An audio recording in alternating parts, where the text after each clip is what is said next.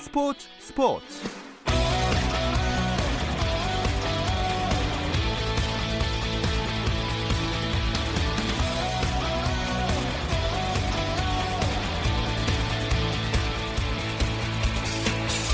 스포츠가 있는 저녁 어떠신가요? 아나운서 김종현입니다. 오늘 하루 스포츠계를 돌아보는 스포츠 타임라인으로 김종현의 스포츠 스포츠 출발합니다.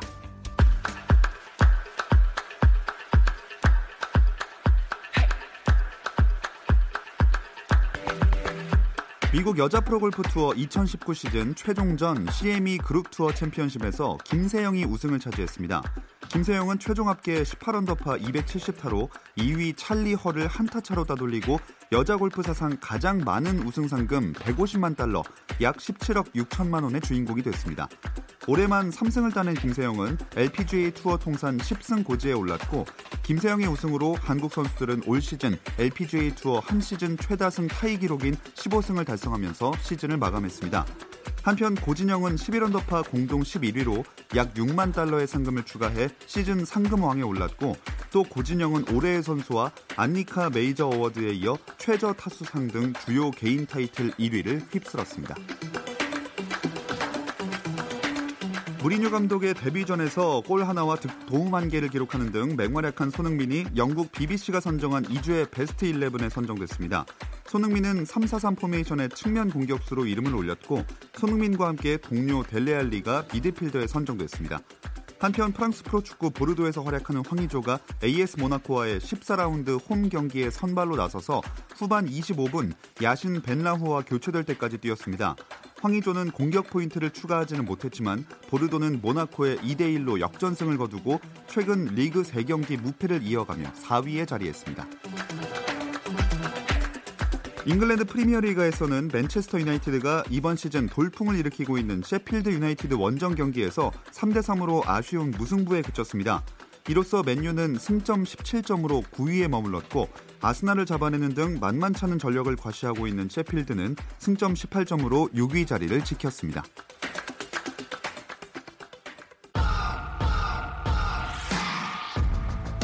짜릿함이 살아있는 시간 김정현의 스포츠 스포츠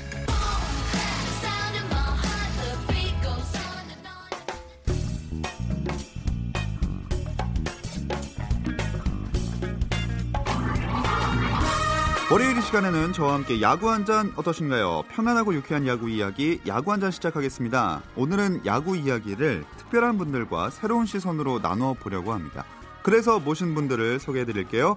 일단 야구 잡설의 진행자 정현재 KBS 라디오 PD 나오셨습니다. 안녕하세요. 안녕하십니까. 조은준의 라디오 스타를 PD 역할 하고 있는 정현재 PD입니다. 아, 네. 야구 잡설로 소개를 해드렸는데. 자, 그리고 야구 잡설의 진행자 같은 게스트, 그리고 스포츠 스포츠의 헬로 MLB를 맡아주고 계신 정현호 KBS 스포츠 PD도 함께 합니다. 안녕하세요. 네, 안녕하세요. 하루 일찍 어, 인사를 드리게 됐습니다. 예. 정현호 PD입니다. 반갑습니다. 아, 야구 잡설. 현재 지금 야구 시즌이 아니니까 휴식기에 들어가 있나요? 네, 그렇습니다. 저희 팟캐스트 야구 잡설은 휴식기에 들어가 있고 그래서 제가 김원준의 라디오스타 저녁 6시부터 8시까지 KBS 2라디오 수도권 주파수 106.1 제발 부탁드린다는 말씀 드리고 시작하겠습니다. 홍보를 하러 나오셨군요. 네. 가끔 라디오 뉴스 하러 가면은 네. 뵙거든요. 그 아, 시간대에 가기 그렇죠. 때문에 네. 예, 그 간절한 눈망울을 많이 볼 수 있었습니다. 네.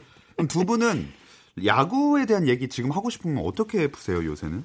사실 근데 오프 시즌 때가 이슈 및 이야기거리는 더 많아요. 왜냐하면 이제 FA 선수들도 있고 각종 트레이드들도 활발하게 일어나고 또 올해 같은 경우는 2차 드래프트도 있었잖아요. 네. 이런저런 얘기하다 보면은 시간이 잘 가는데 그래도 어, 빨리 개막했으면 좋겠습니다. 아, 하긴 또 경기를 펼쳐야 더 재미가 있으니까. 그렇죠. 어, 그럼 조금 지난 감은 있지만 일단 정현호 PD가 생각했을 때 네. 2019 시즌 KBO 리그 총평을 한번 들어보고 싶거든요. 예, 우선 전지적인 그 시청자 그리고 관중의 입장에서 말씀을 드릴게요. 예. 작년 시즌 대비해서 그런데 2019 KBO 리그는 투고 타자가 어, 굉장히 도드라졌어요. 음. 홈런도 많이 줄고 득점도 많이 줄었죠. 한 가지 더 특이한 게 남북 리그라고 불릴 정도로 수도권 팀들의 성적과 지방 구단들의 성적이 좀 현저히 갈렸다. 네. 여기 좀 특이했고요. 좀 아쉬운 점은 800만 관중 돌파에 실패한 정규리그였어요. 그래서 내년에 이제 이 문제를 타개할지 아니면 이제 장기적인 위기가 될지는 음. 내년 시즌 KBO 리그를 좀 지켜봐야 될 것 같다는 생각을 했습니다. 그리고 오늘 또 시즌 결산하는 MVP와 신인상 시상식이 있지 않았습니까? 린드블럼 선수가 MVP를 받았습니다. 아, 뭐 이제 예상된 수준이죠. 그렇죠. 20승 3패 이 정도 했으면 네, MVP 어, 줘야 되지 않나 이런 생각이 듭니다. 저 같은 경우는 사실은 양의지 선수가 어. 포지션 플레이어로서 사실은 어, 그런 얘기가 있지 않습니까? 스타가 되려면 투수를 하고 슈퍼스타가 되려면 어, 포지션 플레이어를 해라 이런 얘기가 있거든요. 매일 나오니까. 네, 양의지, 선, 양의지 선수가 작년에 NC가 꼴찌를 하지 않았습니까? 네네. 근데 그 팀을 가을 야구까지 진출시키는 어떤 그렇죠. 큰 동력이 됐고 음. WAR로 따져봤을 때도 린드블럼 선수랑 크게 차이가 안 나요. 음. 그렇기 때문에 양의지 선수 기대를 했었는데 음. 워낙 그 20승 3패의 임팩트가 컸죠. 그렇죠. 네. 그래서 린드블럼 선수가 받은 게 아닌가 이런 생각이 듭니다. 네. 또 신인상은요? 신인상은 이제 LG의 정우영 선수가 수상했는데 기아 제가 이제 또 기아 팬이다 보니까 기아 이창진 선수, 전상현 선수가 각각 2위, 3위를 차지했어요. 사실 LG에서도 신인왕이 정말 오랜만에 나왔거든요. 97년에 이병규 선수 이후로 굉장히 오랜만인데 기아는 더 오래됐습니다.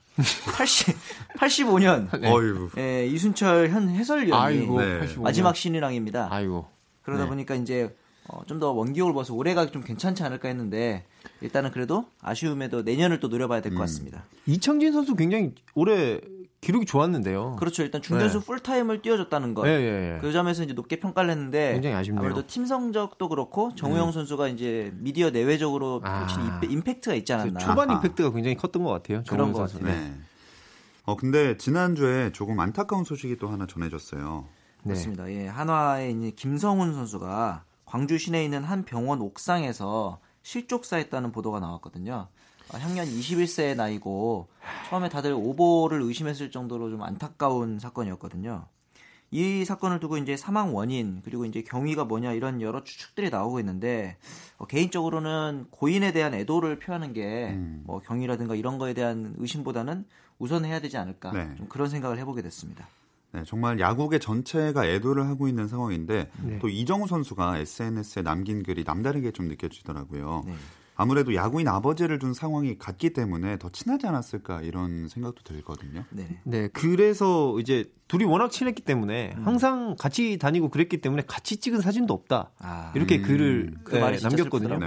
아, 그 말이 정말 찐한 어떻게 슬픔 예, 음. 많이들 느끼셨을 것 같은데. 그렇죠. 그 야구인 이세라는 위치가 네. 뭐 이제 아버지한테 도움을 받을 수도 있지만 반대로 얘기하면 조금 부담도 되고 주위에서 보는 시선이 좀 부담스러울 때 있잖아요. 네. 그런 고민들을 같이 공유할 수 있는 친구였다는 게 좀 아무래도 빈자리가 크게 느껴질 것 같아요. 오늘 그 발인이 있었는데 음. 이정우 선수가 운구를 할 정도로 아이고. 예, 굉장히 돈독한 사이였던 것 같습니다.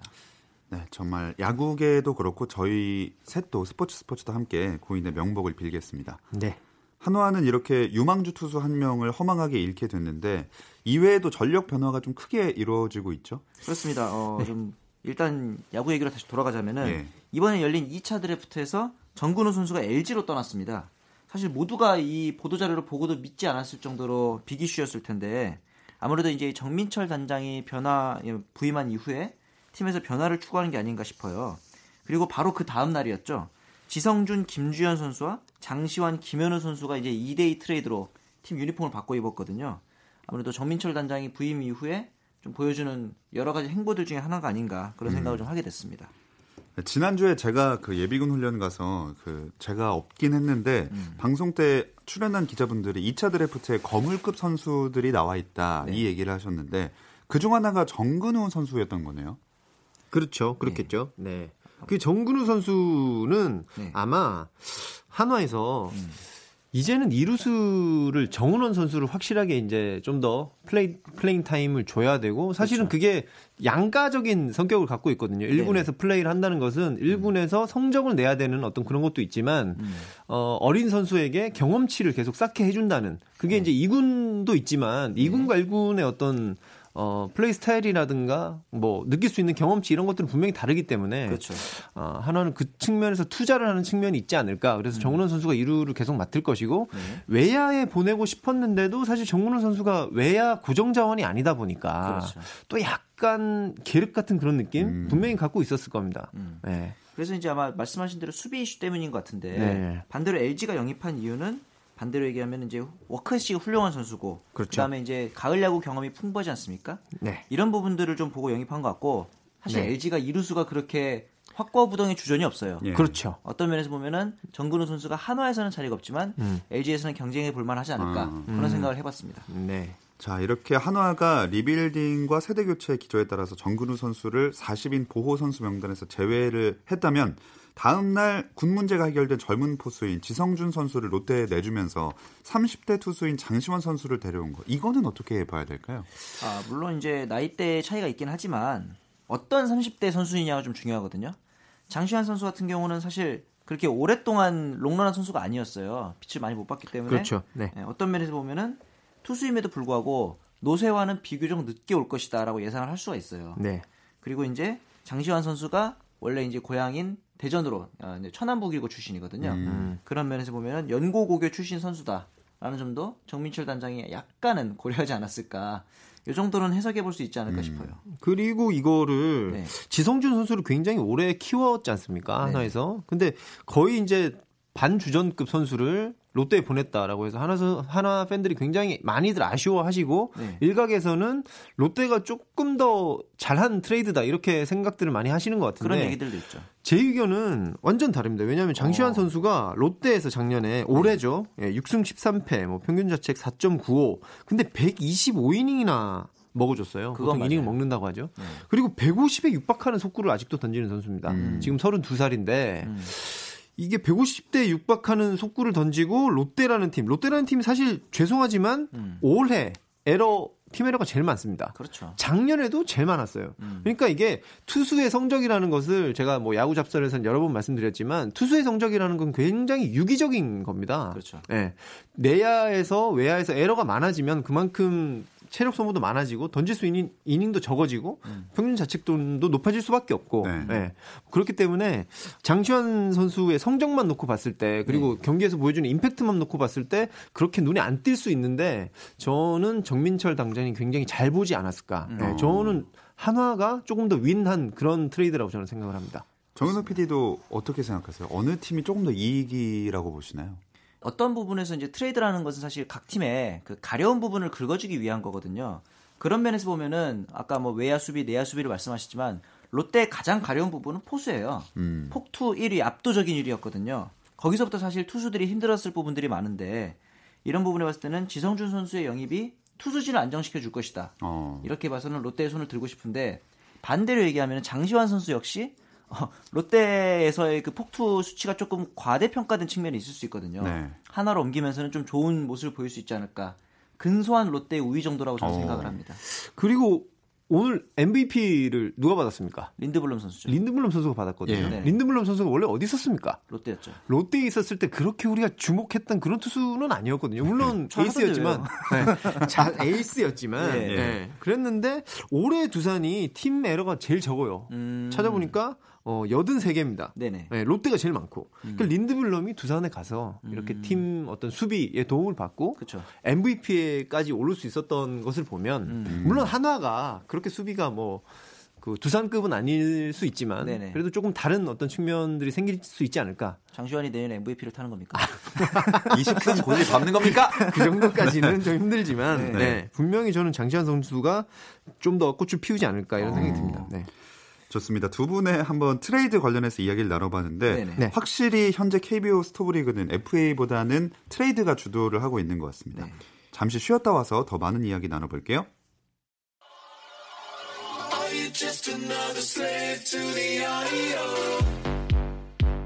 국내 유일 스포츠 매거진 라디오 김종현의 스포츠 스포츠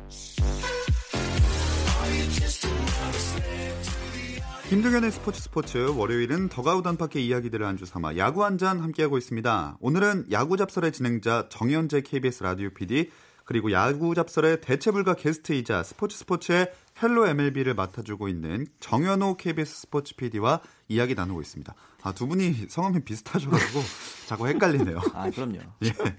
아, 당연 그럼요라뇨. 네. 정현 PD로 약간 저희 네. 팟캐스트에서는 불리고 있습니다. 아, 네. 그렇군요. 네.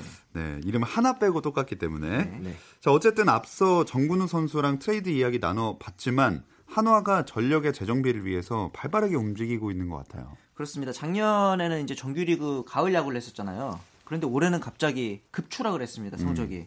그러면서 이제 단장까지 바뀌었잖아요. 이제 발빠른 행보를 보여야 할 필요성이 있었을 겁니다. 이제 트레이드도 물론 있었지만 이번에 2차 드래프트 때 한화의 행보가 굉장히 특이했던 게 즉시 전력감의 선수들을 대거 수혈해왔습니다. 네.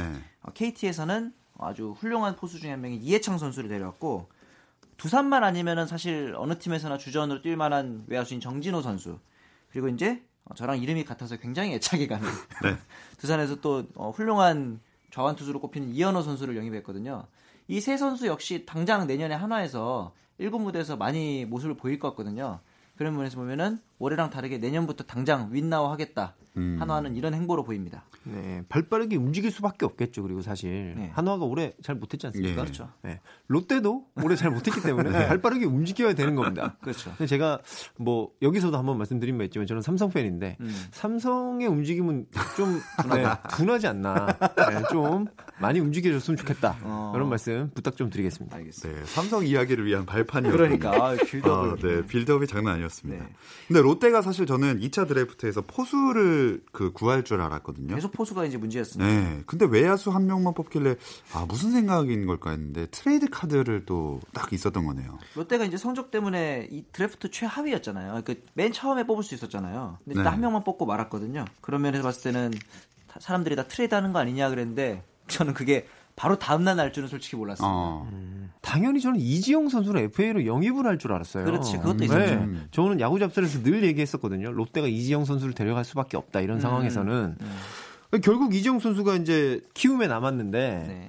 그 계약 규모가 그렇게 크지 않더라고요. 그럼요. 그래서 저는 롯데가 굉장히 큰 꿈을 꾸고 있구나라고 생각을 했어요. 음. 그래서 뭐 외국인 타자를 포수로 뽑는다 뭐 이런 얘기도 있었고 네네. 한간에서는 뭐 그냥 이건 완전 썰인데 네. 어, 삼성의 강민호 선수를 다시 데려갈 수도 있다. 어. 니네 희망사항 같은데요.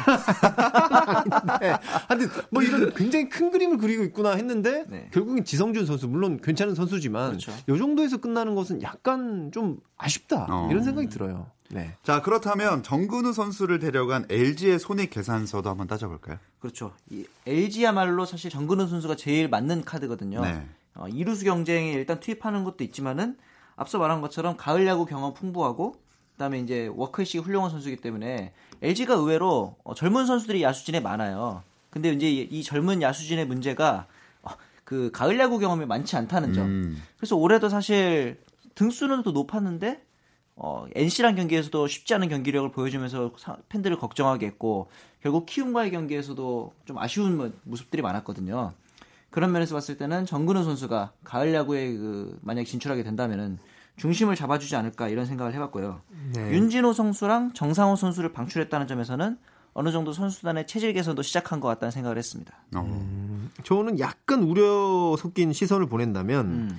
정근우 선수가 82년생 아닙니까? 그렇죠. 누구나 그 운동 선수에게는 aging curve라는 게 오시고 오, 네. 오거든요. 네. 나이가 들면 어느 정도 이제 신체적인 능력이 떨어질 수밖에 없는 것이기 때문에 네. 그리고 이루수라는 위치는 유격수와 더불어서 우리가 센터 라인으로 굉장히 중요하게 생각하는 라인 아닙니까? 그렇죠. 움직임도 굉장히 많고 음. 굉장히 민첩해야 되고 그러니까 정근우 선수가 굉장히 민첩하고 그런 측면에서 수비를 굉장히 잘해 주었었는데 올해 한화에서 이루수로 그렇게 중용을 못 받았다는 것은 음. 제가 봤을 때는 진짜 aging curve가 약간 와서 음. 어, 충분히 처리할 수 있는 타구를 처리를 못하는 어떤 그런 음. 측면들을 보여준 게 있거든요. 그럴 만한 나이기도 하고요. 네, 그리고 이제 해가 바뀌면 한 살 더 이렇게 먹게 되는 것인데 음.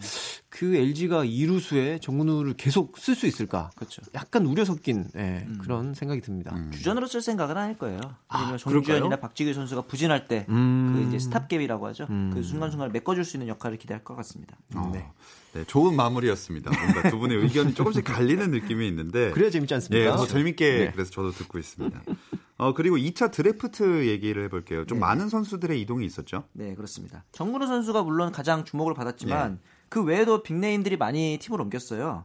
키움에서 이제 작년에 FA 계약을 체결했던 이보근 선수가 음. 어, 당장 팀을 옮겼고 그다음에 이제 기아에 있었던 김세현 선수 음. 그리고 이제 롯데 채태인 음. 나름 굵직굵직한 이동이 많았는데 저는 이거를 크게 한 세 가지 정도로 요약을 할 수 있을 것 같아요. 측정감을 영입하는 팀. 대표적으로 음. 이제 한화랑 어, 김세현, 채태인을 데려간 SK가 있고요. 음, 음. 그다음에 유망주를 모으는 NC와 삼성. 삼성도 나름 굵직굵직한 선수들 음. 유망주도 네. 데려갔거든요. 음. 너무 그 오프 시즌 없다고 실망하지 마시고요. 그리고 이제 특이한 게 이동을 최소화하는 구단들이 많았어요. 음. 두산과 키움은 아예 지명 자체를 안 했고요. 음. 롯데랑 기아도 한 명씩밖에 지명을 안 했습니다. 음. 2차 드래프트에서 큰 기대를 안 하는 것도 음. 어찌 보면 새로운 흐름인 것 같아요. 아니, 저는 이해창 선수 굉장히 눈여겨보던 선수거든요, 사실. 그렇죠. 근데 이해창 선수하고 정진호 선수, 뭐 이현호 선수 다 하나 갔는데 네네. 이 선수들 영입한 하나가 아까도 말씀하셨지만 네네. 정현호 PD가 좀뭐 기대가 많이 되는 것 같습니다. 그리고 김세현 선수가 네. 트레이드 되자마자 우승을 시키고 네. 그 다음에 좋지 않은 모습을 보였어요. 그렇죠. 저는 약간 이게 굉장히 아쉬운데 음. 김세현 선수가 SK라는 팀으로 가서 음, 음. 네, 이전에 우승시키던 음. 팀을 우승 뭐 혼자 시킨 건 아니지만 그렇죠. 그런 어떤 그때의 공을 다시 한번 보여주면 어떨까 음. 네, 그런 기대를 해봅니다. 네. 자, 이 얘기 나온 김에 이 KT와 SK 간의 트레이드 얘기도 한번 해볼까요?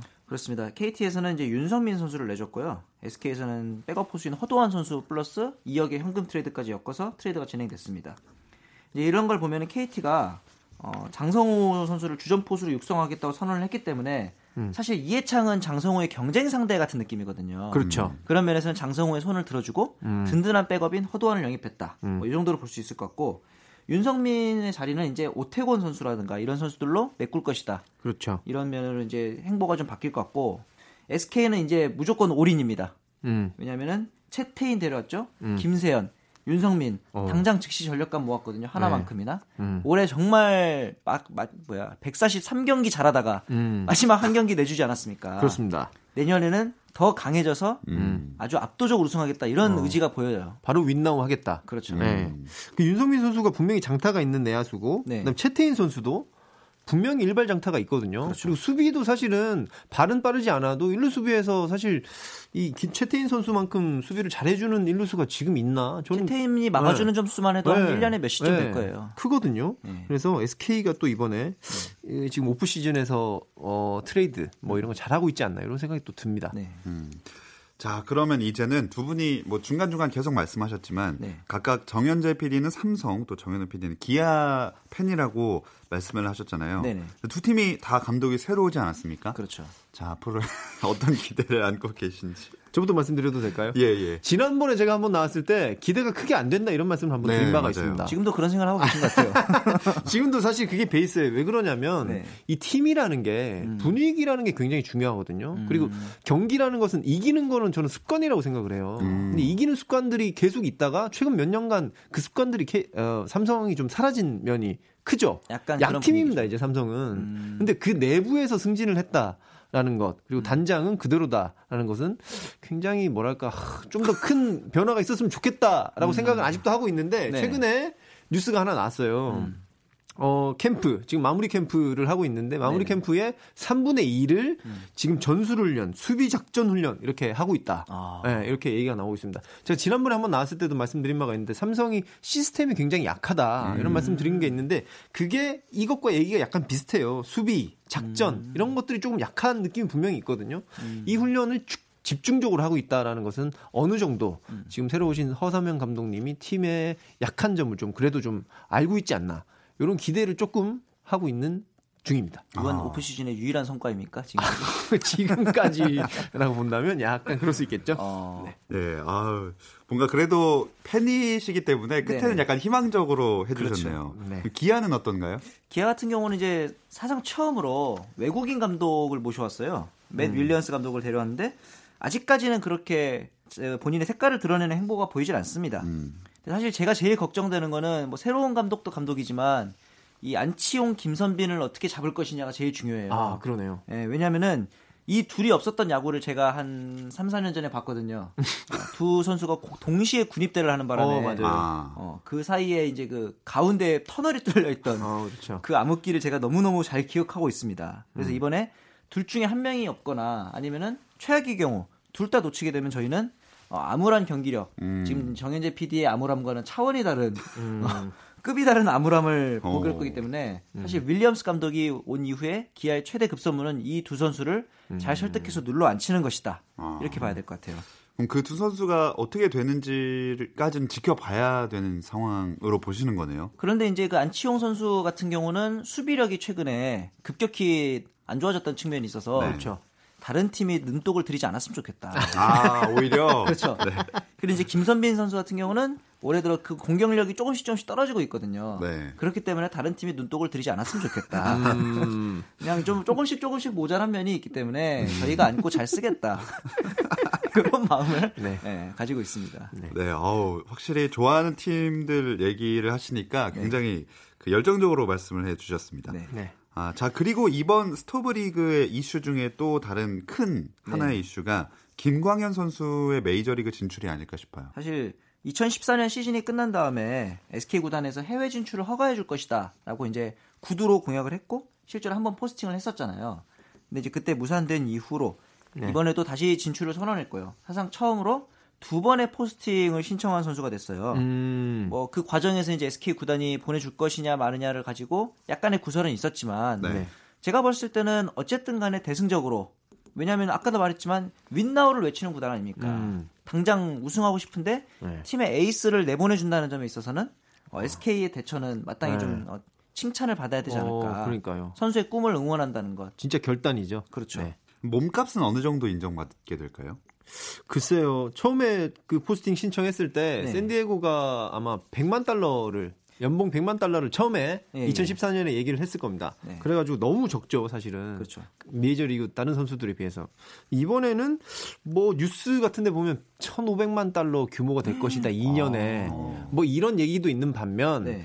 150만 달러 기본에 음. 이제 옵션, 선발로 나갔을 때 옵션까지 해가지고 350만 달러. 뭐 이 정도 얘기가 또 나오고 있는 것 같아요. 갭이 굉장히 커요, 뉴스에서 나오고 있는 어떤. 그러네요. 그, 예. 그래서 좀 지켜봐야 되지 않을까 음. 이런 생각이 듭니다. 자, 너무 많이 얘기하면 저희가 내일 Hello MLB 시간에 아. 김광현 선수 얘기할 게 적어지기 때문에. 네. 아유, 감사합니다. 네. 네, 내일을 위해서 오늘 메이저리그 얘기는 여기까지 해보겠습니다. 네네. 네. 자, 두 분 소감 한 번씩 들어볼까요? 어, 일단은 오랜만에 한국 야구 얘기를 좀 하게 됐어요. 네. 우리나라에서 지금 가장 인기 있는 프로 스포츠잖아요. 어, 야구가 왜 인기 있을지를 한번 생각을 해봤습니다. 매일매일 야, 그 스토리가 나온다는 점에서 저는 그게 인기 비결이라고 음. 생각을 하거든요. 앞으로는 이제 KBO 리그가 보다 좀 더 긍정적이고 재미있는 이야기거리들이 많이 나와서 아. 내년에는 좀 800만 관중을 넘어서는 그런 스토리가 나왔으면 좋겠다고 어, 생각을 했습니다. 준비해 오셨네요. 야, 그럼요. 정은호 PD 말씀 진짜 최고입니다. 네, 거창합니다. 저게 다 동의하고요. 예. 묻어가려고 하시는 것 같은데. KBS 2라디오 네, 저녁 6시부터 8시까지 네, 김원준의 라디오 스타. 네. 네. 정치 부탁드리겠습니다. 네. 네, 좋습니다. 오늘은 야구 잡설의 진행자 정현재 KBS 라디오 PD 그리고 야구 잡설의 진행자 같은 게스트 정현우 KBS 스포츠 PD와 야구 한 잔 함께했습니다. 앞으로도 간간히 또 나와주시면 감사하겠고요. 네. 오늘도 고맙습니다. 고맙습니다. 감사합니다. 내일도 저녁 8시 30분에 함께해 주세요. 김정현의 스포츠 스포츠.